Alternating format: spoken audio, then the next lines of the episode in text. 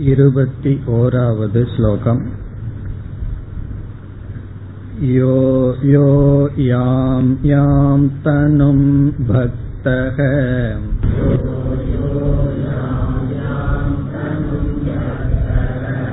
श्रद्धयार्चितुमिच्छति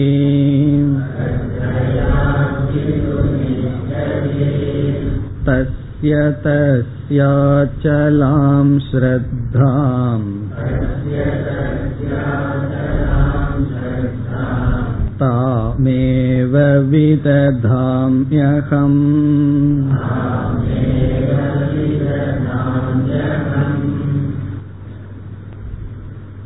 இருபதாவது ஸ்லோகத்திலிருந்து பகவான் சகாம பக்தர்களை பற்றியும் அவர்கள் பக்தி செலுத்துகின்ற விதத்தை பற்றியும் அதனால் அவர்கள் அடைகின்ற கதியை பேசி வருகின்றார். இதில் காமைகி தைஹி தைகி விதவிதமான ஆசைகளின் மூலமாக ஹிருத ஞானாக விவேகத்தை இழந்தவர்கள் விதவிதமான தேவதைகளை வழிபடுகிறார்கள். இங்கு அந்நிய தேவதா என்பதற்கு பொருள் பார்த்தோம். ஈஸ்வரன் ஒரு தத்துவம் என்கின்ற அறிவை இழந்து எந்தெந்த ஐஸ்வர்யத்துக்கு யார் யார் அதிபதியாக இருக்கிறார்கள் என்பதை பார்த்து அந்த ஐஸ்வர்யத்துக்காக அந்தந்த தேவதைகளை வழிபட்டு வருகிறார்கள். பிறகு அவர்கள் வழிபடுகின்ற விதம் எப்படி இருக்கும் என்றால் அதுவும் அவர்களுடைய குணத்தின் அடிப்படையில் இருக்கும். சாத்விகமான ராஜசமான தாமசமான முறையில் அவர்களுடைய விரதங்கள் வழிபாடுகள் அமையும் என்று கூறினார். பிறகு இருபத்தி ஓராவது ஸ்லோகத்தில் அவ்விதம் அவர்கள் பூஜை செய்கிறார்கள் நான் என்ன செய்கின்றேன்? என்று பகவான் சொல்கின்றார். அந்த தேவதைகளிடத்தில் ஸ்ரத்தையை நான் வளர்க்கின்றேன். ஒரு இஷ்ட தேவதையிடம் ஸ்ரத்தை உருவாக நான் துணை செய்கின்றேன் என்று பகவான் சொல்கின்றார். சென்ற வகுப்பில் பார்த்தோம் இஷ்ட தேவதையின் மூலமாகத்தான் ஈஸ்வர தத்துவத்திற்கு நாம் செல்ல முடியும். ஆகவே பகவான் எவ்விதம் எந்தெந்த தேவதைகளை வழிபடுகிறார்களோ அந்தந்த தேவதைகளிடத்து ஸ்ரத்தையை நான் உருவாக்குகின்றேன். அவர்களுக்கு கொடுக்கின்றேன் என்று சொல்கின்றார். இப்பொழுது நாம் இருபத்தி ஓராவது ஸ்லோகத்தினுடைய ஒவ்வொரு சொல்லுக்கான பொருளை பார்க்க வேண்டும்.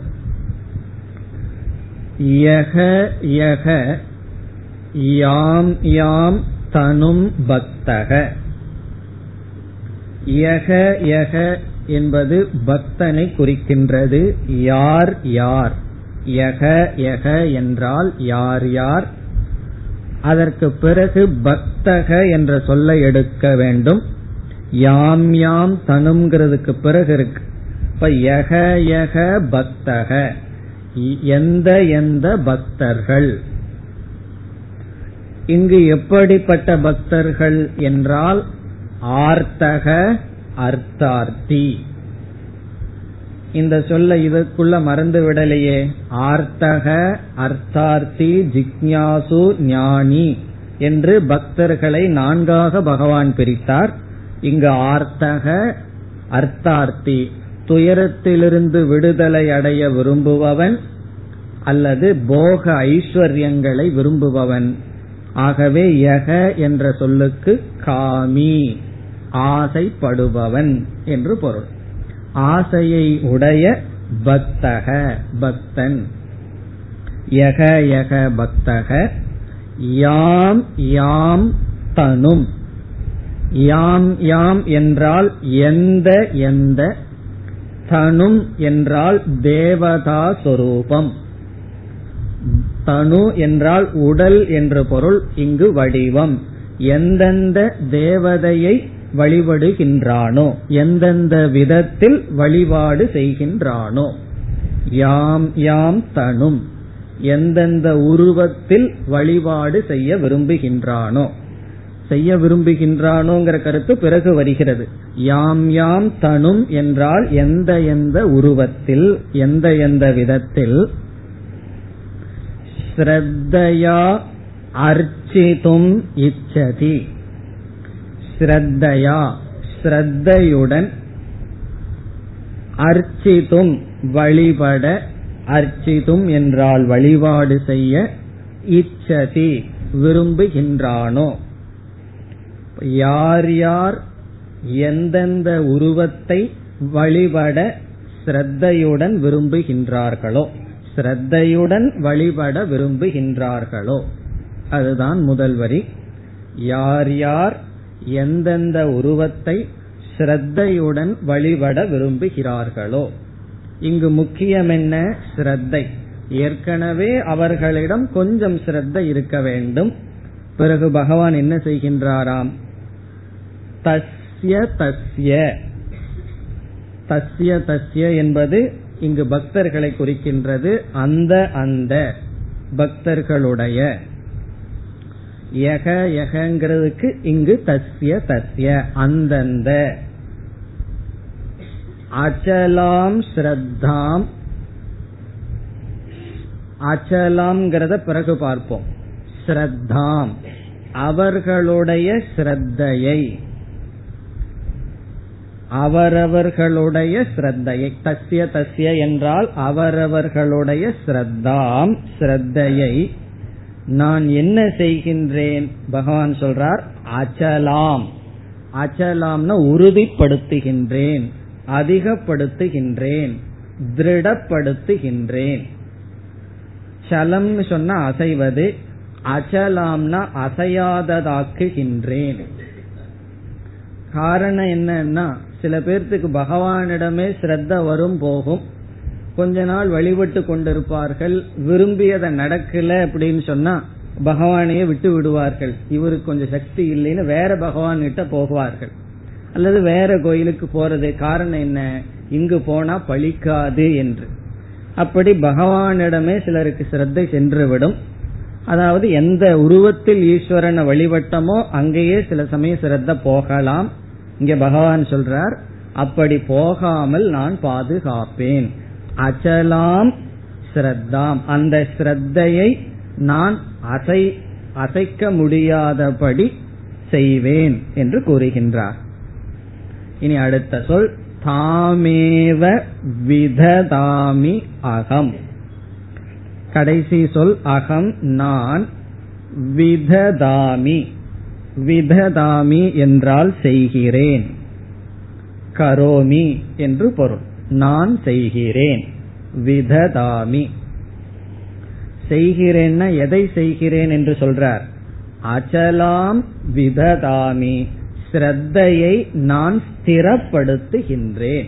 இந்த அச்சலாம்ங்கிறத விததாமிங்கிறதுக்கு முன் பார்க்க வேண்டும். ஸ்திரீகரோமி அப்படின்னு பொருள். ஸ்ரத்தையை நான் ஸ்திடப்படுத்துகின்றேன் ஸ்திரப்படுத்துகின்றேன். இப்ப நான் என்ன செய்கின்றேன் அவர்களுக்கு ஸ்ரத்தையை திருடப்படுத்துகின்றேன். பிறகு அந்த ஸ்ரத்தையுடன் அவர்கள் மீண்டும் அந்த தேவதைகளை உபாசிப்பார்கள். இதுல இனி ஒரு சொல் இருக்கின்றது. விததாமிங்கிறதுக்கு முன்னாடி தாம் ஏவ. இந்த சொல்ல ரெண்டு விதத்துல பொருள்படுத்தலாம். ஒன்று தாம் என்ற சொல்லை யாம் யாம் தனும் என்பதோடு சம்பந்தப்படுத்தி எந்த எந்த உருவத்தில் நாமரூபத்தில் தேவதைகளை வழிபடுகிறார்களோ தாம் என்றால் அந்தந்த நாமரூபத்தில் ஸ்ரத்தையை நான் திருடப்படுத்துகின்றேன் என்று பொருள். இப்ப தாம் என்றால் தாம் தனும் தேவதா சரீரம் தேவதா சொரூபம் என்பது ஒரு பொருள். இப்ப யார் யார் எந்தெந்த ரூபத்தில் வழிபாடு செய்கிறார்களோ அவர்களுக்கு அந்தந்த ரூபத்தில் ஸ்ரத்தையை நான் உருவாக்குகின்றேன் திடப்படுத்துகின்றேன் என்பது ஒரு பொருள். இப்ப தாம்ங்கிறது தேவதையை குறிக்கின்ற சொல். அல்லது தாம் என்பதை ஸ்ரத்தையுடன் நாம் சேர்த்து கொண்டால் தாம் ஸ்ரத்தாம் அச்சலாம் விததாமி. அந்த ஸ்ரத்தையை நான் அதிகப்படுத்துகின்றேன்.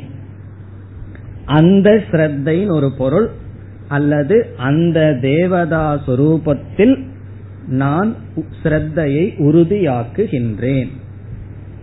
இப்ப இந்த ஸ்லோகத்துல பகவான் என்ன சொன்னார்? பக்தர்களினுடைய ஸ்ரத்தையை நான் திருடப்படுத்துகின்றேன் இனி அடுத்த ஸ்லோகத்தில் பகவான் திருடப்பட்ட ஸ்ரத்தையுடையவன் என்ன செய்கின்றான் அவனுக்கு என்ன கிடைக்கின்றது அதை யார் கொடுக்கிறார்கள் என்ற விஷயத்தை எல்லாம் கூறுகின்றார் இருபத்தி இரண்டு सतया श्रद्धया युक्तः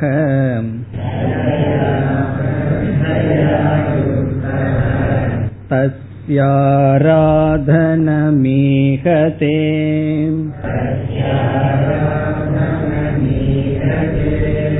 लभते च ततः कामान् मयैव विहितान् हितान्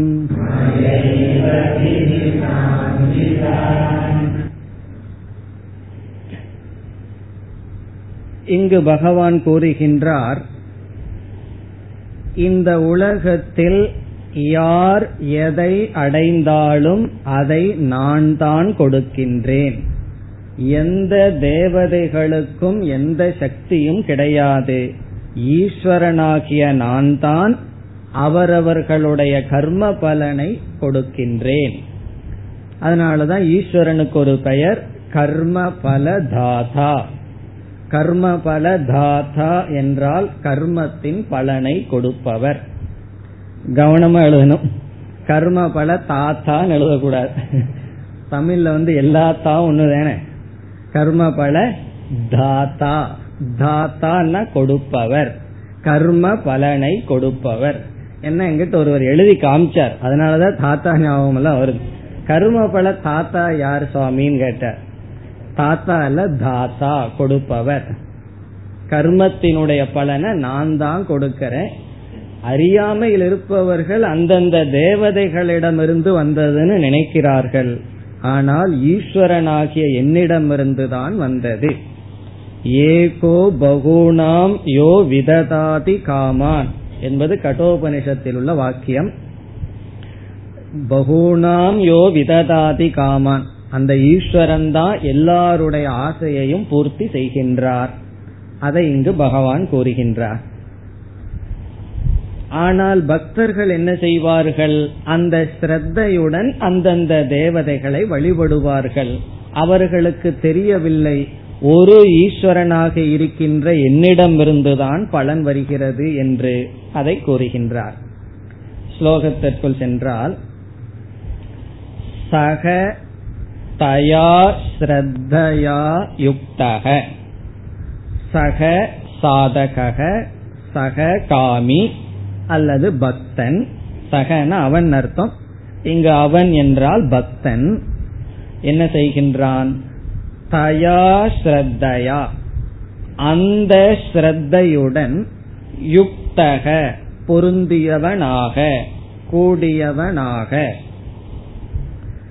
அந்த ஸ்ரத்தை என்றால் பகவான் வலுப்படுத்திய ஸ்ரத்தை நம்பிக்கை விஸ்வாசம் அதனுடன் கூடியவனாக. அந்த ஸ்ரத்தையுடன் கூடியவனாக தஸ்யாகா. தஸ்யாகா என்றால் தேவதா தேவதாய் குறிக்கின்றது தேவதைகளினுடைய தஸ்யாகா என்றால் தேவதாயாக தேவதையினுடைய அதாவது தேவதையை என்று பொருள். என்ன செய்கின்றான் அந்த தேவதையை? ராதனம் ஈகதே. ராதனம் என்ற சொல்லுக்கு பொருள் ஆராதனம். ஆராதனம் என்றால் வழிபாடு. ஆராதனம்ங்கிற வார்த்தையை நம்ம கேள்விப்பட்டிருப்போம். ஆராதித்தல் ஆராதனம் என்றால் வழிபடுதல் வணங்குதல்.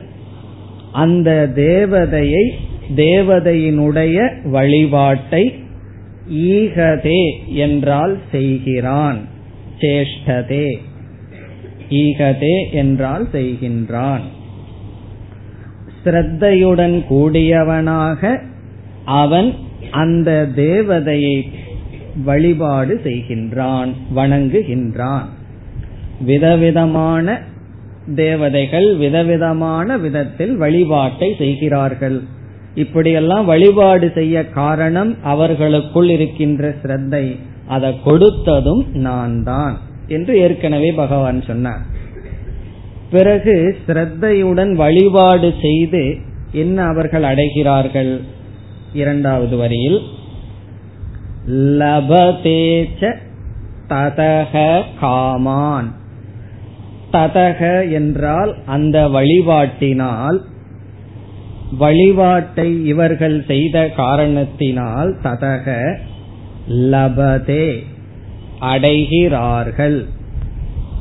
என்ன அடைகிறார்கள்? காமான்.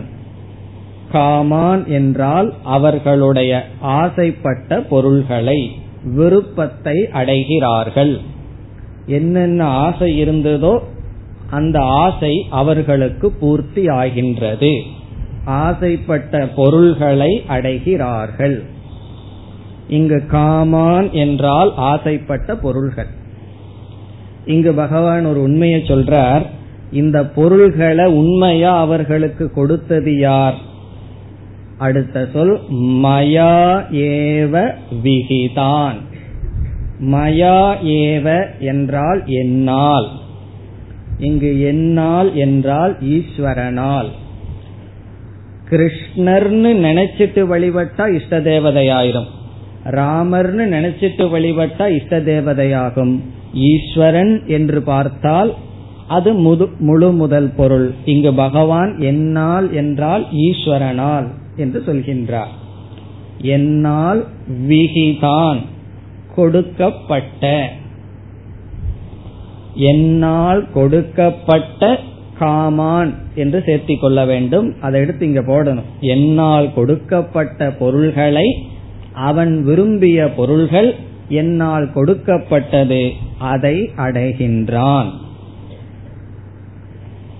இங்கு விகிதான் என்ற சொல்லிலிருந்து என்ன கிடைக்கின்றது? நாம் ஆசைப்படுகின்றோம். ஆசைப்பட்ட பொருளை நமக்கு எடுத்து வழங்குவது பகவான். நம்ம ஆசைப்பட்டதையெல்லாம் பகவான் கொடுத்திருந்தாருன்னு வச்சுக்குவோமே. என்ன ஆயிருக்கும் தெரியுமோ? மனசுல வர்ற ஆசையெல்லாம் பகவான் கொடுத்திருக்கார்னு வச்சிருந்தோம்னா யாரும் மூணு வயதுக்கு மேல வளர மாட்டார்கள். காரணம் என்ன தெரியுமோ? மூணு வயதுல நமக்கு என்னென்ன ஆசை வந்திருக்கும்? கடையில் இருக்கிற மிட்டாயெல்லாம் சாப்பிடணும்னு ஆசை வந்திருக்கும். அந்த பாட்டில் இருக்கிற எல்லா மிட்டாயும் சாப்பிடணும்னு ஆசை வந்திருக்கும். பகவான் அதை பூர்த்தி செய்திருந்தாருன்னு என்ன ஆகும்? அப்பொழுதே இறந்திருப்போம். அதனால வந்து மனதில் இருக்கிற ஆசை எல்லாமே நிறைவேறாதது பகவானுடைய அனுகிரகத்தை குறிக்கின்றது. அதே போலதான் இப்போ. பகவான் வந்து உனக்கு ஓப்பனா ஒரு செக் தர்றேன். என்னென்ன ஆசை வேணுமோ அதெல்லாம் எடுத்துக்கன்னு என்ன ஆயிடுவோம். நம்ம அழிக்கிறதுக்கு என்னென்ன முடியுமோ அதை நம்மளே முயற்சி பண்ணி கேட்டுருவோம். இங்கு விகிதான் என்றால் அவரவர்களுடைய தகுதிக்கேற்ப நான் எடுத்து கொடுக்கின்றேன். நம்மைய நாம விரும்புறதை விட பகவான் அதிகமா விரும்புறார். அதனாலதான் எத்தனையோ ஆசைகள் நிறைவேறுவதில்லை. இப்ப ரொம்ப ஆசை நிறைவேறலைன்னா எப்படி புரிஞ்சுக்கணும்? உண்மையிலேயே பக்தி அதிகரிக்கணும். நான் வந்து எனக்கு எது நல்லது கெட்டதுன்னு தெரியாம கேட்டுட்டேன். பகவான் வந்து எனக்கு எது நல்லதோ எனக்கு எது தகுதியோ அதை கொடுக்கின்றார். இப்ப விகிதான் என்றால் என்னால் உருவாக்கப்பட்ட அவர்களுடைய தகுதிக்கேற்ப அந்தந்த பொருள்களை நான் கொடுக்கின்றேன். அப்ப சில சமயம் பகவான் தலைவலி எல்லாம் கொடுக்கிறாரே அதுக்கும் தகுதிக்கு ஏற்பவான்னா தகுதிக்கு ஏற்பதான் அந்த தலைக்கு வழி வேணுங்கிறது தகுதி. அப்படி எதெல்லாம் நமக்கு வருதோ அதெல்லாம் பகவானுடைய அனுகிரகம். அதனாலதான் வந்து கிராமங்கள்ல இந்த மாரியாத்தா வந்துடுதுன்னு சொல்லுவார்கள். அதையும் ஈஸ்வரனுடைய சொரூபம். உடலுக்கு வர்ற நோயையும் பகவத் சுரூபமாக பார்ப்பதுதான் நம்முடைய கலாச்சாரம். இங்கு பகவான் விகிதான். விகிதான் என்றால் தகுதியானதை கர்ம பலனை நான் கொடுக்கின்றேன். இனி கடைசி சொல் ஹி தான் என்று இருக்கின்றது. ஹி என்றால் உண்மையில் தான் என்றால் அந்த. அந்த ஆசைப்பட்ட பொருள்களை என்னால் கொடுக்கப்பட்டதை அவர்கள் அடைகிறார்கள். இப்ப விகிதான் என்றால் என்னால் கொடுக்கப்பட்ட அவர்கள் தகுதிக்கேற்ப கொடுக்கப்பட்ட தான் என்ற கடைசி சொல் அந்த தான் என்றால் அந்த காமான் பொருள்களை லபதே அடைகிறார்கள். இப்ப விகிதான்ங்கிறதுக்கு அப்புறம் எப்படி படிக்கணும்? ஷீன் ஒரு எழுத்து தான் என்ற ஒரு எழுத்து தான்கிற சொல்லுக்கு அந்த காமான். தான் காமான் விகிதான் லபதே. அல்லது இந்த கடைசி சொல்ல வேறு விதத்திலும் சேர்த்து படிக்கலாம். ஹி என்ற சொல்லையும் தான் என்ற சொல்லையும் சேர்த்து ஒரு சொற்க ஒரு சொல்லாக எடுத்துக்கொண்டால் எப்படி படிப்போம்? ஹிதான் என்று படிப்போம். இப்ப வந்து ஹி தான் முதல்ல படிச்சு பார்த்தோம். சேர்த்து படிச்சோம்னா ஹிதான் காமான். அதற்கு என்ன பொருள்? ஹிதான் என்ற சொல் ஹிதம் என்ற சொல்லிலிருந்து வந்தது. ஹிதம். ஹிதம் என்றால் நன்மை. ரொம்ப ஹிதமா இருக்குன்னு சொல்லுவோம் அல்லவா? அதுதான் ஹிதம். ரெண்டு சொல் இருக்கு. பிரியக ஹிதக அப்படின்னு ரெண்டு சொல் இருக்கு. பிரியம் என்றால் எதெல்லாம் நமக்கு இன்பத்துக்குரியதோ பிரியமானதோ அதெல்லாம் பிரியம். ஹிதம் என்றால் எதெல்லாம் நன்மையோ அதெல்லாம் ஹிதம் என்று பொருள். இப்போ ஒரு உணவு பொருள் இருக்கு அது நமக்கு பிரியமா இருக்கும் ஆனா உடலுக்கு ஹிதமா இருக்காது. வடை முதலிய ஐட்டங்கள் எல்லாம் இருக்கேன் அது எதற்கு நம் முறுக்கு வடை இதெல்லாம் என்னன்னா அதெல்லாம் பிரியத்துக்காக உருவாக்கப்பட்டது ஹிதமாக இல்லை. சில பொருள் எல்லாம் ஹிதமா இருக்கும் ஆனா பிரியமாக இருக்காது. ரெண்டும் சேர்ந்து இருந்துட்டா நல்லது. ஆனா சில சமயங்கள்ல அப்படி கிடைக்கிறது இல்லை எது பிரியமோ அது ஹிதமாவதில்லை. ஹிதம்னு சொன்னா நன்மை. பிரியக என்றால் இன்பம். இப்ப இந்த இடத்துல பகவான் ஹிதான் காமான் என்று சொல்கின்றார். ஹிதான் காமான் என்றால் அவர்களுக்கு நன்மையான பொருள்களை அவர்கள் அடைகிறார்கள். இன்பத்தை அவர்கள் அடைகிறார்கள். பிறகு ஒரு விளக்காசிரியர் சொல்றார் யார் சொன்னா ஆசைகளெல்லாம் நமக்கு ஹிதம்னு சொல்லி அவைகளெல்லாம் அகிதமாச்சே அகிதம்னா நமக்கு நன்மை அல்லவே என்றால் பிறகு அவரே விளக்கம் சொல்றார் யாருடைய புத்தி ரொம்ப மந்தமா இருக்கின்றதோ அவர்களிடம் போய் நீ வந்து ஆசைய விற்று அப்படின்னு சொன்னா விடுவார்களா கண்டிப்பாக விடமாட்டார்கள். அடுத்த முறை நம்மிடம் பேச அவர்கள் விடமாட்டார்கள். காரணம் என்ன? அவன் வைராகியத்தை பத்தி பேசறான்னு சொல்லி நம்மை அனுமதிக்க மாட்டார்கள். ஆசை அதிகமாக அல்லது திருடமாக இருக்கின்ற புத்தியில் நாம என்ன செய்யணும்? வைராகியத்தை சொல்லக்கூடாது. அப்படி சொன்னா அவர்கள் மித்தியாச்சாரனாகவோ வேற விதத்தில் உருவாகி விடுவார்கள். அப்ப என்ன செய்யணும்? அவர்களுக்கு தர்மப்படி ஆசையை அனுபவிக்க மார்க்கத்தை கொடுக்க வேண்டும்.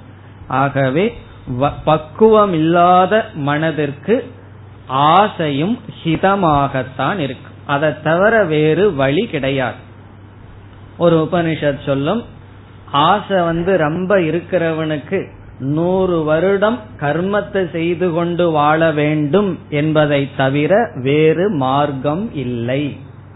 வேறு வழி கிடையாது. அவர்கள் வந்து நூறு வருஷம் தீர்காயுசு அல்லெல்லாம் சொல்லுவோம் அல்லவா? அப்படி என்ன பண்ணணுமா? கர்மம் பண்ணிட்டு ஆசைப்பட்ட பொருளை அனுபவிக்கிறத தவிர வேறு வழி இல்லை. ஆகவே அவர்களுக்கு ஆசை ஹிதம். வைராகியத்தை உடையவர்களுக்கு ஆசை அகிதம். இங்கு காமிகளை பற்றி பகவான் பேசுவதனால் அவர்களுக்கு ஆசை ஹிதம். அப்படி ஹிதமான அவர்களுக்கு நன்மையை தருகின்ற ஆசைகளை அவர்கள் அடைகிறார்கள். என்ன சில ஆசைகள் எல்லாம் மனசுல இருந்ததுன்னு வச்சுக்கோமே அதை அனுபவிச்சு தீர்க்கிற வரைக்கும் அந்த அரிப்பு இருந்துட்டே இருக்கும். அதை தர்மப்படி ஒருவன் அனுபவித்து முடித்து விட்டால் பிறகு அவர்கள் பக்குவத்தை மெதுவாக அடைவார்கள். ஆகவே ஹிதான் காமான் விகிதான் என்னால் கொடுக்கப்பட்ட அவர்களுடைய கர்ம பலனுக்கு அவர்களுடைய கர்மத்துக்கு ஏற்ப கொடுக்கப்பட்ட ஆசைகளை அவர்கள் அடைகிறார்கள். இதுதான் சாதாரண மனிதர்களுடைய வாழ்க்கை. சாதாரண மனிதர்கள் என்ன செய்கிறார்கள்? முதல்ல அவர்கள் ஆஸ்திகர்களாக இருக்க வேண்டும். ஏன்னா பக்தர்கள் அபக்தர்கள் பிரிச்சிருக்காரு. பக்தர்களாக இருப்பவர்கள் பகவான் எப்படிப்பட்டவர்ங்கிறத பற்றியோ பகவான் அடையணுங்கிறதுலயோ அவர்களுக்கு கொள்கையோ நிச்சயமோ அல்ல. அவர்களுக்கு எத்தனையோ பொருள்கள் இந்த உலகத்தில் அடையப்பட வேண்டியதாக இருக்கிறது. அதை அடைய விதவிதமான விதத்தில் பூஜைகளை செய்து அடைகிறார்கள். ஆனால் ரகசியம் என்னன்னா ஒரே ஈஸ்வரன் அவர்களுடைய கர்ம வினைக்கு ஏற்ப பலனை கொடுத்து வருகின்றார். இனி அடுத்த ஸ்லோகத்துல தான் சொல்ல போறார்.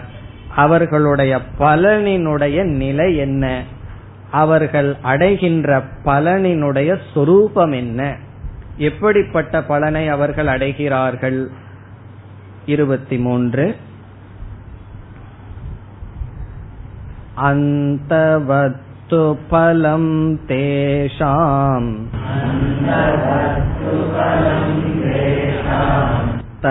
तद्भवत्यल्पमेधसाम् देवान् देवयजो यान्ति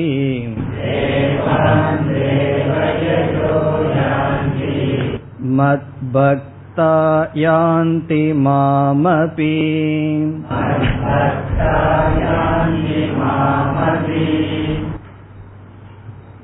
இந்த ஸ்லோகத்தில் சகாம பக்தர்கள் அடையும் பலத்தினுடைய சொரூபத்தை சொல்கின்றார். பக்தர்கள் அடையும் பலனினுடைய சொரூபம். என்ன சொரூபம்? முதல் சொல்லிலேயே சொல்றார் அந்தவத் தேசாம் பலம். தேசாம் அவர்களுடைய அவர்களுடைய என்றால் பக்தர்களுடைய காமியமாக பிரார்த்தனை செய்பவர்களுடைய பலம் அவர்கள் அடைகின்ற பிரயோஜனம். எப்படிப்பட்டதாம்? அந்தவத்.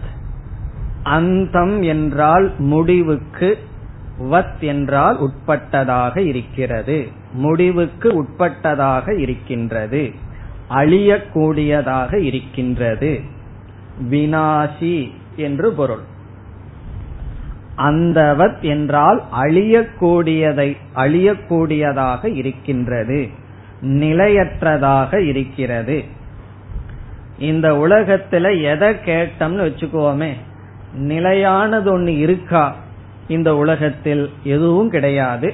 ஒன்னா அந்த பொருள் அழியக்கூடியது இல்ல அப்படின்னா அதை அனுபவிக்கின்ற உடல் அழியக்கூடியது ஆரோக்கியம் அழியக்கூடியது இந்திரியங்கள் அழியும் சக்தியுடன் இருக்கின்றது. ஆகவே அவர்கள் எதை அடைகிறார்களோ அது அழிவுக்கு உட்பட்டது. பிறகு கேட்கலாம் அழிவுக்கு உட்பட்டதுன்னா நீங்க ஏன் அதை எனக்கு கொடுக்கிறீர்கள்னு ஒரு பக்தன் கேட்கலாம். பகவான் என்ன பதில் திருப்பி சொல்லுவார்? நீ ஏன் அதை கேட்கின்றாய்? அப்படின்னு திருப்பி சொல்லுவார். நீங்கள் ஏன் எனக்கு அழிகின்ற பொருளை கொடுக்கிறீர்கள் என்று கேட்டால் நீ அழிகின்ற பொருளை பிரார்த்தனை செய்தாய் அதனால் நான் கொடுத்தேன் என்று பகவான் பதில் கூறுவார். அந்தவத்து பலம் தேசாம் இந்த இடத்துலதான் பகவான் வேதாந்தத்துக்கு வருகின்றார். இதுவரைக்கும் சகாம பக்தர்களை பற்றி பேசிக் கொண்டிருந்தார். இங்கு அவர்கள் அடைகின்ற பலனில் இருக்கின்ற தோஷத்தை காட்டுகின்றார். இத காட்டலின்னு வச்சுக்கோமே நம்ம என்ன செய்ய ஆரம்பிச்சிருவோம்? நம்மளும் சகாம பக்திக்கு செல்ல ஆரம்பித்து விடுவோம். ஆகவே இதை இங்கு காட்டுகிறார். கர்ம பலன் அனித்தியம். அதுக்கு என்ன காரணம் என்றால் கர்ம பலன் தோன்றியது அனித்தியமான பொருள்களை கொண்டு செயல்களினால். அனித்தியமான உழைப்பு அனித்தியமான பொருள்கள் இவைகளிலிருந்து தோன்றியதும் அனித்தியமாகத்தான் இருக்கும். ஆகவே அவைகள் நிலையற்றது. என்றும் அது நமக்கு இருக்காது. இதெல்லாம் நம்ம மறந்த ஆரோக்கியமும் கூட உடலும் கூட அனைத்தும் அழிவுக்கு உட்பட்டது. இது வந்து கர்ம பலனில் இருக்கின்ற முதல் தோஷம். இங்கு பகவான் ஒரு தோஷத்தை தான் சொல்றார். நாம் வேறு சில தோஷங்களையும் இங்கு சேர்ந்து பார்ப்போம். அடுத்த சந்தேகம் நமக்கு என்ன வரலாம்? சரி கர்ம பலன் அனித்தியமா இருக்கட்டும். ஆனா அது எனக்கு இன்பத்தை கொடுக்குதே. அதனால அனுபவிக்கலாமேன்னு சொல்லலாம் அல்லவா? இப்ப ஐஸ்கிரீம் நித்தியமா அனித்தியமான்னு கேட்டா அது வந்து அனித்தியமாவே இருக்கட்டுமே. ஆனா இப்ப வெயில் காலம் வரப்போகுது. அதை சாப்பிட்டா எப்படி இருக்குன்னா சுகமா தான் இருக்கே. ஆகவே அனித்தியம்ங்கிறது எனக்கு தோஷமா தெரியலையேன்னு சில பேர்த்துக்கு சொல்ல தோன்றும். நம்ம என்ன சொல்றோம்? நிலையற்றதுங்கிறது உலகத்தில் இருக்கின்ற தோஷம்ங்கிறோம். சிலருக்கு அது நிலையற்றதாகவே இருக்கட்டும் ஆனா சுகத்தை கொடுக்குதேன்னு சொன்னா அடுத்த தோஷம் என்ன சொல்லப்படுகிறது? துஷ்பூரத்துவம் என்பது அடுத்த தோஷம் சாஸ்திரத்தில் பேசப்படுகிறது. துஷ்பூரத்துவம் என்றால் அந்த அனித்தியமான பொருள் நம்மை நிறைவுபடுத்தாது. துஷ்பூரத்துவம். நம்மை வந்து அந்த பொருள் நிறைவை கொடுக்காது. எந்த பொருளும் ஒருவனுக்கு நிறைவை கொடுக்காது. சந்தேகம் இருந்தா அடைஞ்சு பாருங்க அல்லது அடைஞ்சவர்களை பார்க்கலாம். பணம் வந்து நிறைவை கொடுக்காது என்று நாம் கூறுகின்றோம். எப்படின்னா பணம் இருப்பவர்களிடம் நிறைவு இருக்க வேண்டும். இப்ப பணத்துக்கு மனதை நிறைக்கிற சக்தி இருந்ததுன்னு வச்சுக்கோமே. பிறகு அது எங்கெல்லாம் இருக்கோ அங்கெல்லாம் மனசு நிறைஞ்சிருக்கணும். போய் பாருங்களேன் அங்க இருக்கிற இடம் எப்படி இருக்குன்னு சொல்லி. வெறும் வெறுமையை தவிர அங்க ஒன்றும் இருக்காது. அல்லது பயம் நிறைஞ்சிருக்கும். காரணம் என்ன? இது என்னை விட்டு போக கூடாது என்ற பயம் இருக்கு. இந்த இடத்துல எல்லாம் கவனமாக புரிந்து கொள்ள வேண்டும். நாம வந்து பணம் மோட்சத்தை கொடுக்காதுன்னு சொன்னா உடனே என்ன பொருள் பண்ண கூடாது அப்ப எல்லா பணத்தையும் விட்டுட்டா மோட்சம் வந்துருமா? அப்படின்னு பொருள் செய்யக்கூடாது. பண மோட்சத்தை கொடுக்காதுங்கிறதுக்கு அர்த்தம் பணம் இல்லாமை மோட்சத்தை கொடுக்கும்னு அர்த்தம் அல்ல. இப்ப வந்து ஒருவர் சாஸ்திரம் படிச்சுட்டே இருக்கார். ஆனா தன்னுடைய குணத்தை மாத்திக்கிறதாகவே இல்லை. எல்லா கோபதாவங்கள் எல்லாம் வச்சுட்டு நல்லா படிச்சிட்டு இருக்கார். இப்ப அவரிடம் நம்ம என்ன சொல்றோம்? வெறும் சாஸ்திரம் படிச்சிட்டு இருந்தா மோட்சம் அடைய முடியாதுன்னு சொன்னா அப்ப அவர் வந்து அப்ப சாஸ்திரம் படிக்காம இருந்தா மோட்சத்தை அடைஞ்சிடலாம்னு பொருள் எடுத்து கொள்ள கூடாது சாஸ்திரம் படிக்கிறதுனால மோட்சம் இல்லைங்கிறதுக்கு பொருள் அப்போ சாஸ்திரம் படிக்காம இருந்தா மோட்சம் கிடைக்கும்னு அர்த்தம் அல்ல சாஸ்திரம் படிக்கிறதுனால மட்டும் மோட்சம் இல்லை தகுதிகளையும் வளர்த்தி படிக்க வேண்டும் என்பது பொருள். அதே போல நம்ம வந்து இந்த உலக அனித்தியம் என்று சொன்னால் இந்த எந்த பொருளும் பணமாகட்டும் பொருள் அல்லது பதவியாகட்டும் நம்மை நிறைவுபடுத்தாதுன்னா உடனே அதையெல்லாம் விட்டுறணும் விட்டுட்டு ஓடினால் நிறைவடையும் என்பதும் பொருள் அல்ல. இப்ப பணக்காரன் வந்து நிறைவோடு இருக்க முடியாதுன்னு சொன்னா ஏழைகளுக்கெல்லாம் ஒரே சந்தோஷம். காரணம் என்ன? நம்ம நிறைவோடு இருக்கலாம். அப்படி கிடையாது. பொருள் இருக்கலாம் இல்லாமல் இருக்கலாம். பொருள் வேற எதுக்கோ பயன்படும். வாழ்க்கைக்கு தேவைக்கு பயன்படலாம். ஆனால் மனதை நிறைவுபடுத்த பயன்படுத்த பயன்பட பயன்படாது. வயிற்ற நிறைக்கிறதுக்கு பொருள் வாங்கிறதுக்கு பொருள் பயன்படும். ஆனால் மனதை நிறைவுபடுத்தாது. அதுதான் அனாத்ம விஷயத்தினுடைய முக்கியமான தோஷம். இப்ப துஷ்பூரத்துவம் என்றால் எந்த பொருளும் மனிதனை நிறைவுபடுத்தாது.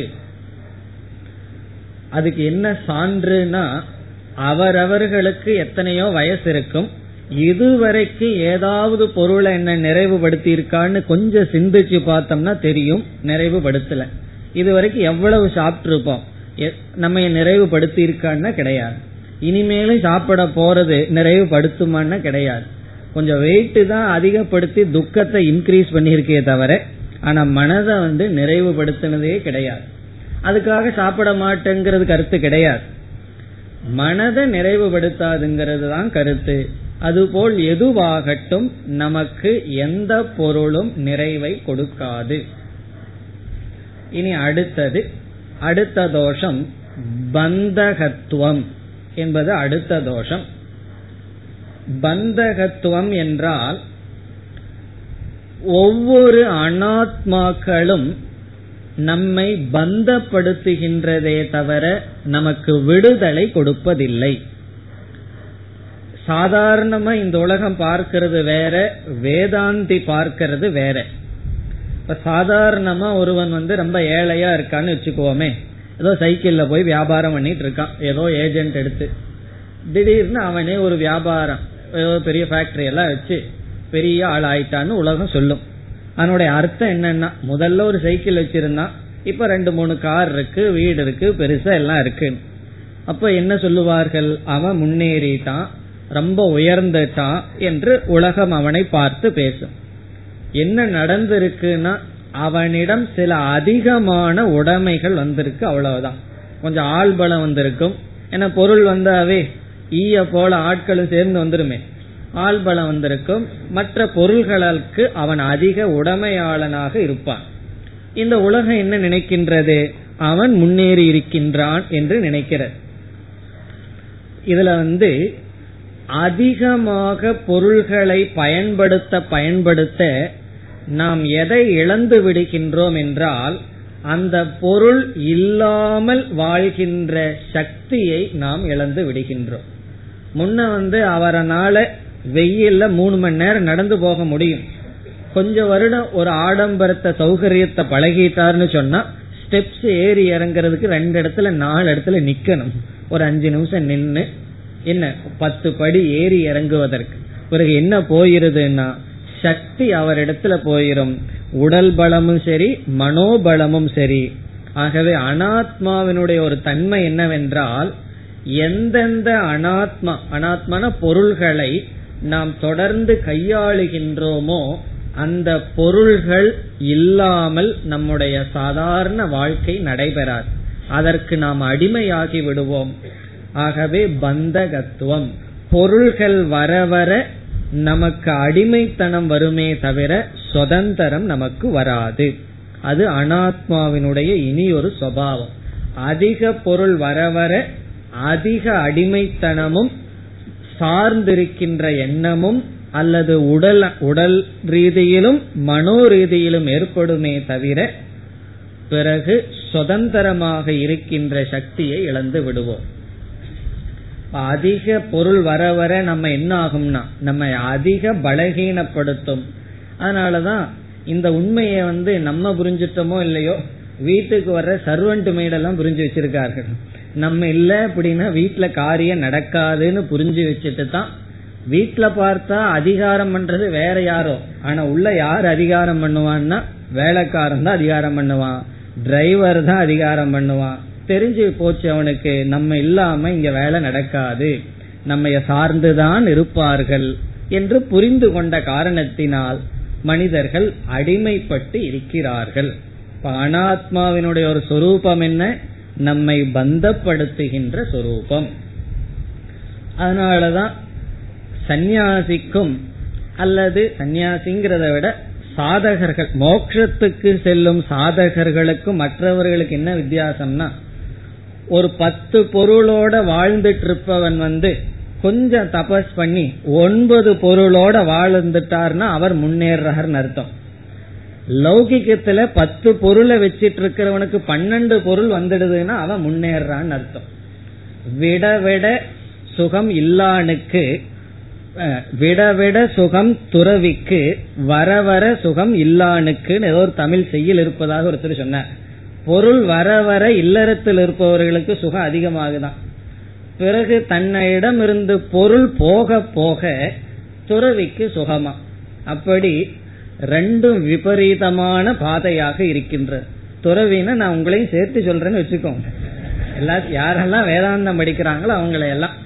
ஆனா என்னன்னா யாருக்கும் அவ்வளவு சுலபமா எதையும் எடுத்து போடுறதுக்கு மனசு வராது. அந்த காலத்துல எல்லாம் பிரெட் வாங்கினா அதுக்கு ஒரு நூல் சுத்தி கொடுப்பான். அதையும் கூட மடிச்சு வைத்துக் கொள்வார்கள். சில வீட்டுல போய் பார்த்தா அதெல்லாம் இருக்கு. எப்பாவது பயன்படலாம்னு சொல்லி. இந்த வேண்டாத போட்டு வைக்கிறதுன்னு ஒரு இடம் இருக்கு. அதுக்கு பேரே வேண்டாத்தது. வேண்டாத்ததை போட்டு வைக்கணுங்கிற இடம் இதுதான் வியாகாத தோஷம்ங்கிறது. ஒருத்தர் கிட்ட கேட்ட இங்க என்ன அசிங்கமா எல்லாம் போட்டு வச்சிருக்கீங்களே? அவரு சொன்னார் இதெல்லாம் வேண்டாத்ததுன்னு. வேண்டாத்தது எதுக்கு போட்டு வச்சிருக்கணும் இப்ப வேண்டாத்ததை போட்டு வைக்கிறதுக்குன்னே ஒரு பெரிய இடம். பிறகு நாங்க கேட்ட வேண்டாத்ததுன்னு சொல்லி ஏன் வீட்டுல வச்சிருக்கீங்கன்னு? எப்பாவது வேண்டி வரலாம் அல்லவா? அப்படி ஒரு பற்று எதையும் விடுவதற்கு மனம் வருவதில்லை. இதெல்லாம் அனாத்மாவினுடைய சொரூபம். இதெல்லாம் நம்ம அடைகின்ற பலத்தினுடைய சொரூபமா பகவான் சொல்றார். ஒண்ணுதான் பகவான் சொல்றார். மீதி எல்லாம் மற்ற இடங்கள்ல ஆச்சாரியார் சொன்னது இங்க சேர்ந்து பார்க்கின்றோம். அவ்வளவுதான். இப்ப பந்தகத்துவம் அடுத்த தோஷம். பிறகு இனி ஒருவர் இனி ஒரு தோஷத்தை சொல்ற இதே இடத்துல. என்ன தோஷம்னு சொன்னா ஒருவன் அனாத்மாவை அடையிறதுக்கு ஒரு முயற்சி பண்ணணும். வந்து தமோ குணத்துல உட்கார்ந்து தூங்கிட்டே இருந்தான்னு வச்சுக்குவோமே அவன் வாழ்க்கையில எதையும் அடைய மாட்டான். கண்டிப்பா உடல் உழைப்பு அறிவினுடைய உழைப்பு மனதினுடைய உழைப்பு ஆரோக்கியத்தை எல்லாம் கெடுத்து என்ன பண்ணணும்? அனாத்மாவை சேர்த்திக்கணும். பணத்தை சேர்த்தனும் பதவியை சேர்த்தனும் எதோ சேர்த்தி கொள்றோம் இப்ப அவர் கேட்கின்றார் இவன் எவ்வளவு செலவிட்டு எவ்வளவு உழைப்பையும் அறிவையும் காலத்தையும் செலவிட்டு அனாத்மாவை சேர்த்து வச்சிருக்கானோ அந்த உழைப்பில் பாதி பங்க மோக்ஷத்துக்காக செலவிட்டு இருந்தான்னு வச்சுக்குவோமே கண்டிப்பா அவன் மோட்சத்தையே அடைஞ்சிருப்பானா. அப்போ ஆயாச வர்த்தம் அப்படின்னு சொல்லி சொல்ற ஆயாசம்னா நம்முடைய உழைப்பு நம்முடைய காலம் இதெல்லாம் வியர்த்தம். வியர்த்தம்னா பயனற்றது. நம்ம வந்து கஷ்டப்பட்டு ஒன்ன அடைய அடைஞ்சு வச்சிருக்கோம். அதற்கு அப்புறமும் கஷ்டம்தான் வருதுன்னு சொன்னா அதை அடையிறதுக்கு நாம் மேற்கொண்ட முயற்சி இருக்கல்லவா? கஷ்டம் இருக்கல்லவா? அது வந்து வேஸ்ட் அது பிரயோஜனம் இல்லை. வியாபாரத்துல பெரிய கால்குலேஷனோட இருந்துருவோம். வியாபாரம் பண்றவங்களுக்கு தான் தெரியும். ஒவ்வொன்னையும் எண்ணி எண்ணி சிந்திச்சு பர்சன்டேஜ் போட்டு கால்குலேட் பண்ணி வியாபாரம் செய்வார்கள். ஆனா வாழ்க்கைங்கிற வியாபாரத்தை கோட்டை விட்டுவார்கள். காரணம் என்னன்னா இவ்வளவு நான் முயற்சி செய்கிறேனே அந்த முயற்சிக்கான பலன் அந்த பொருளிடம் இருக்கின்றதா என்றால் அனாத்ம விஷயத்தில் கிடையாது ஆத்ம விஷயத்தில் தான் இருக்கின்றது என்று சொல்கின்றார். அப்ப கடைசி தோஷமா என்ன பார்க்கிறோம்? ஆயாச வியக அல்லது வியர்த்தக. அனாத்மாவை அடைவதற்கு செய்கின்ற முயற்சி வீண். காரணம் என்ன? எதை அடையிறதுக்காக இதெல்லாம் செய்யறோம்? மனதை நிறைக்கிறதுக்காக. நாம எதை அடைஞ்சாலும் மனசை தவிர மீது எல்லாம் நிறையுது. வீட்டுல லாக்கர் நிறைஞ்சாச்சு.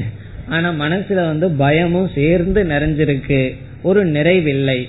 ஆகவே கடைசியில என்ன ஆச்சுன்னா உழைப்பு தான் மிஞ்சியது. இந்த விவசாயிகள் வந்து கிணறு வெட்டுவார்கள். கஷ்டப்பட்டு கிணறு வெட்டி கடைசியில பாறைய பார்த்து விட்டார்கள். அதுக்கு மேல ஒன்னும் பண்ண முடியாதுன்னு சொன்னா அதை என்ன சொல்றது? கடைசியில் என்ன செய்வார்கள்?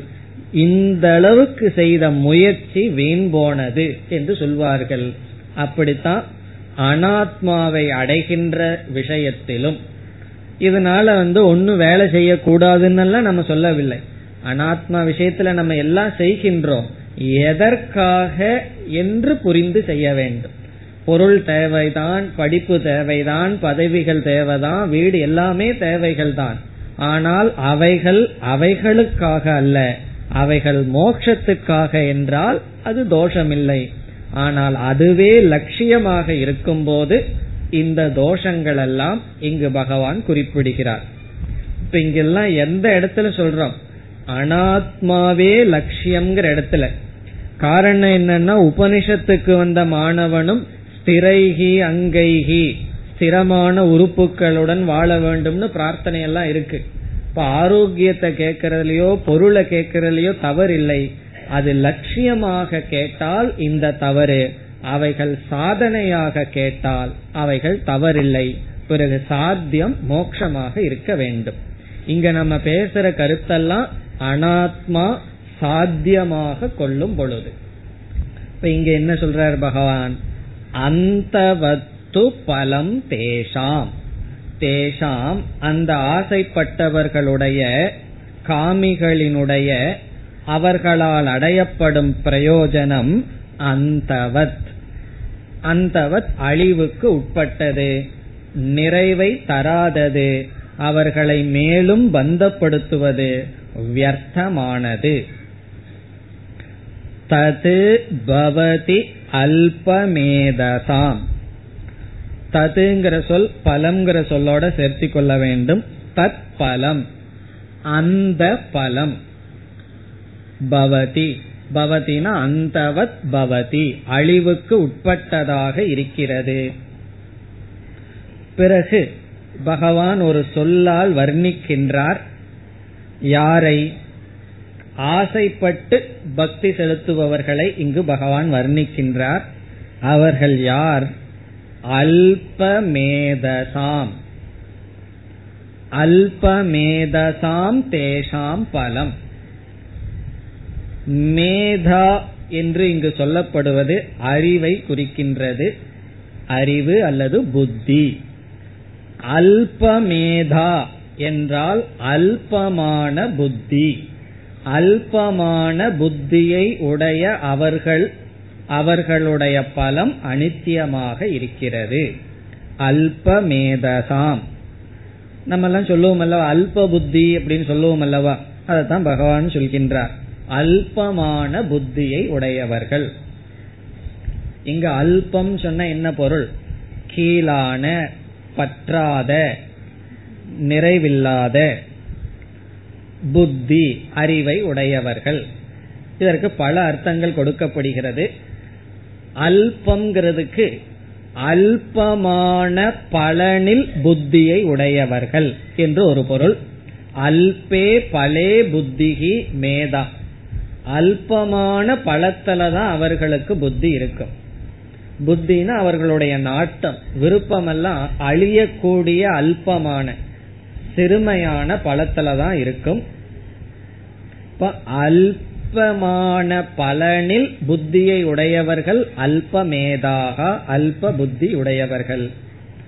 அல்லது அல்பமான தேவதைகளிடத்தில் புத்தியை உடையவர்கள். கீழான தேவதைகளிடத்தில் புத்தியை அவர்கள் உடையவர்கள். அல்ப தேவதாயாம் மேதா புத்திகி காரணம் என்ன? இந்த தேவதைய வழிபட்டா உனக்கு இந்த பலன்னு சொன்னா கீழான தேவதைகளிடம் அவர்களுக்கு புத்தி இருக்கின்றது. அல்லது அல்பம்னா அபக்குவம் பக்குவம் அடையாத. அபக்குவ புத்திகி அல்பம்ங்கிறதுக்கு பக்குவமற்ற. அவர்களுடைய புத்தி வந்து வளர்ச்சி அடையவில்லை என்று பொருள். வளர்ச்சி அடையவில்லைன்னா என்ன வளர்ச்சி அடையவில்லை? அவர்களுடைய இச்சா சக்தி வளரவில்லை. ஒருவருடைய வளர்ச்சியே அவர்களுடைய ஆசைய பொறுத்து இருக்கு. ஒருவரை வந்து எடை போடணும்னு வச்சுக்குவோமே அவர் எந்த நிலையில இருக்கார் அப்படின்னு எடை போடணும்னா நம்ம வந்து உங்களுடைய ஆசைகளை சிலது சொல்லுங்கன்னு கேட்கணும். அவர் சொன்னார்னா அவர் எப்படிப்பட்டவர்னு முடிவு பண்ணிடலாம். இப்போ ஒருவர் யாருன்னு புரிஞ்சுக்கணும்னு சொன்னா அவருடைய ஆசைகளை நம்ம கண்டுபிடிச்சு தெரிஞ்சுக்கணும். சிலதெல்லாம் உள்ள ஒண்ணு வச்சுட்டு வெளியே சொல்லுவார். அவர் மனசுக்குள்ள என்ன ஆசைன்னு கண்டுபிடிச்சிடணும் ஏன்னா உபனிஷத்து அல்லது கீத கிளாஸுக்கு வந்துட்டு ஒருவர் போனாரா சாமிஜி கிளாஸுக்கு வந்துட்டு எதுக்கு கிளாஸுக்கு வர்றீங்கன்னு கேட்டா அவர் ஊதுவத்தி வியாபாரம் பண்றாராம்.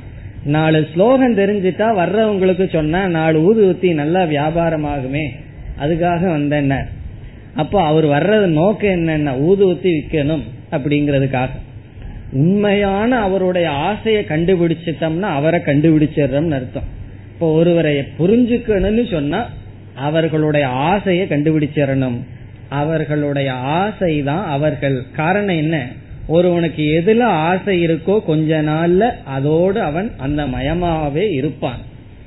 இங்க அல்ப மேதகன்னு சொன்னா மேலான பொருளில் புருஷார்த்தத்தில் ஆசை வைக்க பக்குவம் அற்றவர்கள் அழியக்கூடிய பொருள்ல தான் அவர்களுக்கு ஆசை இருந்து கொண்டிருக்கிறது. மேலான மோக்ஷங்கிற புருஷார்த்தம் ஈஸ்வரனை அடையணுங்கிற ஆசை இல்லை. அல்பமேதசாம். நம்ம வந்து ஆசையை பற்றி எவ்வளவோ பேசுறோம். ஆனா ஆசை தான் ஒரு பெரிய அளவுகோல். மனிதனுடைய மனதை கண்டுபிடிக்கிறதுக்கு. கடைசியில என்ன ஆசைனா எனக்கு எந்த ஆசையும் நிராசையா என்னுடைய மனசு இருக்கணுங்கிறது தான் உத்தமமான ஆசை. நம்ம கடைசியா என்ன ஆசைப்பட முடியும்னா ஒரு ஆசையும் வேண்டாம். இந்த ஆசை வந்துதான் என்னை கஷ்டப்படுத்திட்டு இருக்குன்னு புரிஞ்சு கொள்றதுதான் கடைசி ஆசை. ஆசை அருமின் ஆசை எருமின் எல்லாம் படிக்கிறோமே ஈசனோட ஆயினும் ஆசை எருமின் அதான் கடைசி ஆசை. அந்த அளவுக்கு ஆசைப்படுகின்ற அளவுக்கு புத்தி வளரவில்லை. அதான் அல்பமேததாம். இப்ப முதல் வரியில பகவான் என்ன சொல்லி விடுகிறார்? இந்த காமியமான பிரார்த்தனை செய்து இருப்பவர்களுடைய நிலை அல்ப புத்தியை உடையவர்கள்தான் அவர்கள் அடைகின்ற பலன் அனித்தியம். இதெல்லாம் தெரிஞ்சிட்ட வேதமே முக்கால் பகுதி என்ன பண்ணிட்டு இருக்குன்னா இந்த அல்பமான ஆசைய தீர்த்துக்கிறதுக்கான வழியத்தான் சொல்லுது. புத்திர காமக உனக்கு புத்திரம் வேணும்னா இந்த யாகத்தை பண்ணு பௌத்திரன் வேணும்னா இந்த யாகத்தை பண்ணு எல்லாம் ஒரே ஆசைக்கான வழியத்தான் சொல்லிட்டு இருக்கு காரணம் என்ன? அல்பமேதசாம். இப்ப அவர்களிடத்துல என்ன பேச முடியும்? அதைத்தான் பேச முடியும். ஆனா முக்கியமான ஒரு படி இருக்கு. அதுதான் தர்மம்ங்கிறது. தர்மப்படி ஒருவன் வாழ்ந்து விட்டால் பிறகு அவனுக்கே இந்த உண்மை புரிந்து கர்ம காண்டத்திலிருந்து ஞான காண்டத்துக்கு வருவான். அதனுடைய பலனெல்லாம் நம்ம வந்து மோக்ஷம்னு பார்க்க போகின்றோம். ஏற்கனவே பார்த்திருக்கின்றோம். பிறகும் பார்ப்போம். இனி இரண்டாவது வரியில் பகவான் பரலோக பிரயோஜனத்தை பேசுகிறார். முதல் வரியில அவர்கள் அடைந்த இகலோக பிரயோஜனத்தை சொன்னார். இந்த உலகத்துல அவர்கள் அடைகின்றதெல்லாம் அல்பமான பலன் அழியக்கூடியதை அடை அடைகிறார்கள். இப்படிப்பட்ட காமிகள் இறந்ததற்கு பிறகு எந்த பலனை அடைவார்கள்? அதை பகவான் கூறுகின்றார். இரண்டாவது வரியில். இப்ப இரண்டாவது வரி பரலோக பலம். முதல் வரி இகலோக பலம். யாருக்கு?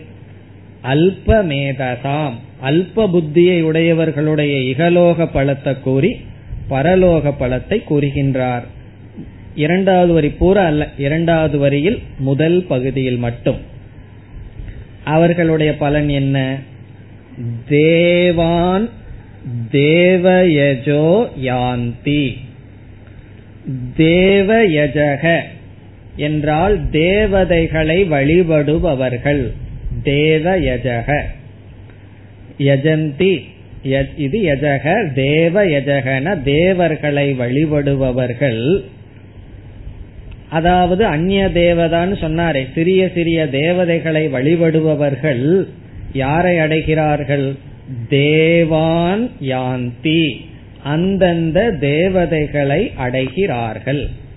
தேவதைகளை வழிபடுபவர்கள் அந்த தேவதைகளை அடைகிறார்கள். இந்த அளவு வரைதான் பகவான் அவர்களை பற்றி பேசுகிறார். அதற்கு பிறகு வேற ஆளை பற்றி பேசுறார். நம்ம பற்றி பேசுறாங்கன்னு வச்சுக்கோமே. மோட்சத்தை அடைய போறவங்களை பற்றி பேசுகின்றார். தேவான் தேவயஜோ யாந்தி. இங்கு இறந்ததற்கு பிறகு அவர்கள் நல்ல கர்மங்கள் எல்லாம் செய்திருப்பார்கள். என்ன எல்லாமே ஆசைப்பட்டு செய்வது தானே அதனால அவர்களுக்கு என்ன இருக்கும்? புண்ணியங்கள் எல்லாம் இருந்திருக்கும். அந்த புண்ணிய வசத்தினால் அந்தந்த தேவதை இருக்கின்ற லோகத்தை அடைகிறார்கள். இப்ப இந்திரனை குறிச்சோ வர்ணனை குறிச்சோ விதவிதமான தேவதைகளை குறிச்சு அவர்கள் பூஜை செய்திருந்தால் அந்தந்த தேவதைகள் இருக்கின்ற லோகத்தை அடைகிறார்கள். பிறகு ஒன்பதாவது அத்தியாயத்துல பகவான் சொல்லுவார் அங்க போய் சுகத்தை எல்லாம் அனுபவித்து புண்ணியம் தீர்ந்த உடனே மீண்டும் இங்கதான் வந்து வீழ்வார்கள் அப்படின்னு சொல்ல போற. இங்கு என்ன சொல்றார்? பரலோக பலன் என்ன? சொர்க்கத்துக்கு செல்வார்கள். சொர்க்கம் நல்ல வேதத்துல எத்தனையோ லோகங்கள் பேசப்பட்டிருக்கு. அந்த லோகங்களுக்கு செல்வார்கள். புண்ணியம் தீர்ற வரைக்கும் சுகத்தை அனுபவிப்பார்கள். சொர்க்கத்துக்கும் பூலோகத்துக்கு என்ன வித்தியாசம்னு சொன்னா சொர்க்கம் முதலிய மேல் லோகத்துக்கு போயிட்டோம்னா அங்கு புண்ணியம் அதிகமா இருக்கிறதுனால துக்கமே நமக்கு தெரியாது. இங்க வந்து துக்கமும் கலந்திருக்கு. அதனாலதான் வைராகியம் வர்றதுக்கெல்லாம் சான்ஸ் இருக்கு. அங்கெல்லாம் அதுக்கு சான்ஸே கிடையாது. காரணம் என்ன? துக்கமே நமக்கு தெரியாது. இப்ப இங்க வந்து ஒரு கூல் ட்ரிங்க்ஸ் எடுத்து குடிச்சிட்டு இருந்தோம் அப்படின்னா குடிக்க குடிக்க சுகமா இருக்கும். பிறகு அப்படியே கீழே வேற பார்த்துட்டு தானே குடிக்க முடியும். அதனுடைய இது லெவல் இறங்க இறங்க கஷ்டமா இருக்கும். இப்போ ஒரு இடத்துல சுகம் இனி ஒரு இடத்துல அனித்தியத்துவம். குறைஞ்சிட்டு இருக்கே குறைஞ்சிட்டு இருக்கேன்னு சொல்லி. ஆனா வயிறு நிறைஞ்சிட்டு இருக்கேன்னு மனசு பார்க்காது. இங்க எவ்வளவு குறையுதோ அந்த அளவுக்கு இயற்கையில வயிறு நிறைஞ்சிட்டு இருக்கல மனசு அதை பார்த்து திருப்தி அடையாது. குறையுதே குறையுதேன்னு பார்த்துட்டு இருக்கும் இந்து இங்க நடக்கும். ஆனா மேல் லோகத்துல எல்லாம் அது வந்து கண்ணாடி பாட்டில் அல்ல தெரியாத பாட்டில். கண்ணுக்கு தெரியாத பாட்டில். குடிச்சிட்டே இருப்போம். புண்ணியம் போனோம்னா திடீர்னு நின்னுரும். அது வரைக்கும் தெரியாது. உள்ள எவ்வளவு ஸ்டாக் இருக்குன்னு சொல்லி. அப்படி மேல் லோகம் வந்து புண்ணிய லோகம். அதனாலதான் மோட்சத்தை அங்க அடைய முடியாதுன்னு சாஸ்திரம் சொல்கிறது. மோட்சத்தை அடையணும்னா இந்த லோகத்துக்கு தான் வரணும். அப்படி அவர்கள் அந்த தேவதைகளை அடைகிறார்கள். அந்த லோகத்துக்கு செல்கிறார்கள். இனி கடைசியா. கடைசி பகுதியில எனக்கு அனித்தியமான பொருள் ஒண்ணு வேண்டாம் மோக்ஷந்தான் வேணும் பகவான் தான் வேணும்னு வழிபட்டா அவர்கள் யாரை அடைவார்கள்? மத் பக்தக யாந்தி மாம் அபி. மத் பக்தகன ஈஸ்வர பக்தக ஈஸ்வரனை அடைய வேண்டும் என்ற ஜிக்ஞாசுகு. இங்கு மத் பக்தாகா என்றால் ஜிக்ஞாசுவை குறிக்கின்றது. ஜிக்ஞாசுவாக இருப்பவன் மத் பக்தாகா. யாந்தி அடைகிறார்கள். மாம் அபி நிர்குணஸ்வரூபமான என்னை அடைகிறார்கள். ஆகவே காமிகள் அதனுடைய அவர்களுக்கு தகுந்த பலனை அடைகிறார்கள். நிஷ்காமமாக இருப்பவர்கள் என்னை அடைகிறார்கள். இப்ப என்ன அடையணும்னு வழிபடுபவர்கள் என்னை அடைகிறார்கள். சுகத்தையும் தேவதைகளை அடைய வேண்டும் என்பவர்கள் தேவதைகளை அடைகிறார்கள். இதுல ரகசியம் என்னன்னா செய்கின்ற உழைப்பு ஒன்றுதான். எது வேணும்னு நினைச்சிட்டு உழைக்கிறோமோ அதற்கு தகுந்த பலன் நமக்கு கிடைக்கின்றது. மேலும் அடுத்த வகுப்பில் தொடரலாம். ॐ पूर्णमधपूर्णमिधं पूर्णापूर्णमुदच्छते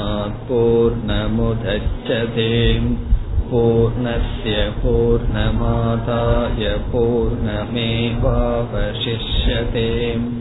ॐ शान्ति शान्ति